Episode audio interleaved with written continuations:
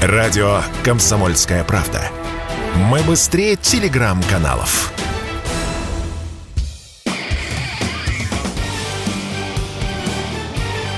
Говорит полковник. Нет вопроса, на который не знает ответа Виктор Баранец попавшие в плен украинские солдаты и офицеры признаются, что на них наводят ужас не только гиперзвуковые наши российские калибры кинжалы, но еще и газонокосилки или мопеды. Так за характерный звук движка прозвали наши ударные беспилотники с красивым цветочным именем Герань. Стая этих маленьких, но грозных самолетиков недавно дружно набросились на украинские штабы, там железнодорожные подстанции, энергетические центры, военные заводы, склады боеприпасов и аэродром. О Геране мы уже говорим чуть ли не как о вундерваффе, как о чудо-оружии, которое затмило собой, заметьте, даже мощно разрекламированные турецкие беспилотники «Байрактар». Откуда же крылья растут? Герань-2 – это очень удачный, на мой взгляд, иранский гимбрид. Конструкции сразу двух самых раскрученных марок ударных беспилотников. Например, израильского Гермеса и американского Притодора. Ну и вот эти герани сейчас активно участвовали в массированных ударах а, по Киеву и по другим стратегическим объектам на Украине. Почему же его трудно сбить? Ну, тут несколько причин. Во-первых, из-за малых размеров, потому что Герань-2 почти не виден на экранах современных радаров.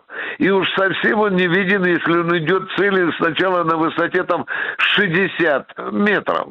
Это очень серьезная проблема для новейших радаров, которые существуют в мире. Как он появился в России? Да очень просто. Наши специалисты слетали в Иран, где им показали в работе эти самые шахеды 136, ну так они назывались в прошлой жизни, ну и наши ребята сказали, заверните полтысячи штук. Ну а тем временем мы сейчас разворачиваем линию у себя здесь в России и делаем эти э, машины стахановскими темпами. Если вы хотите знать, почем эти цветы, загляните в Википедию, то вы видите там страшную цифру. Там называется 7,5 миллионов долларов за единицу, но это вероломная брехня. Это либо провокаторы, либо те, кто хочет настроить народ против армии, мол, посмотрите, как дорого обходится эта игрушка российским налогоплательщикам.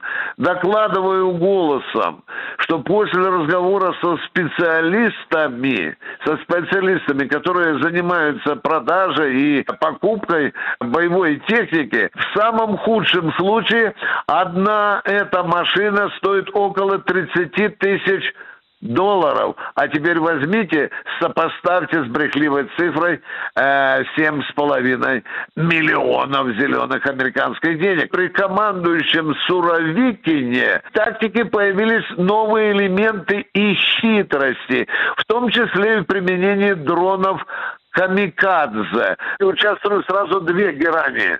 Одна нацелена на контрбатарейной борьбы, а вторая поражает артиллерийское орудие. Отмечаю, что генерал Суровикин при планировании ударов успешно применил украинскую поговорку «вашим салом и по вашему брюху». Ранее украинские ракетчики артиллеристы били по нашим позициям волнами. Первая вскрывала дислокацию радара и боевой техники, а вторая добивала их. Теперь эту тактику, ну, явно американского замеса, украинцы испытали на собственной шкуре. Виктор Баранец, радио «Комсомольская правда», Москва.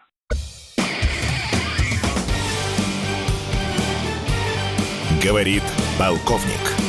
Нет вопроса, на который не знает ответа Виктор Баранец.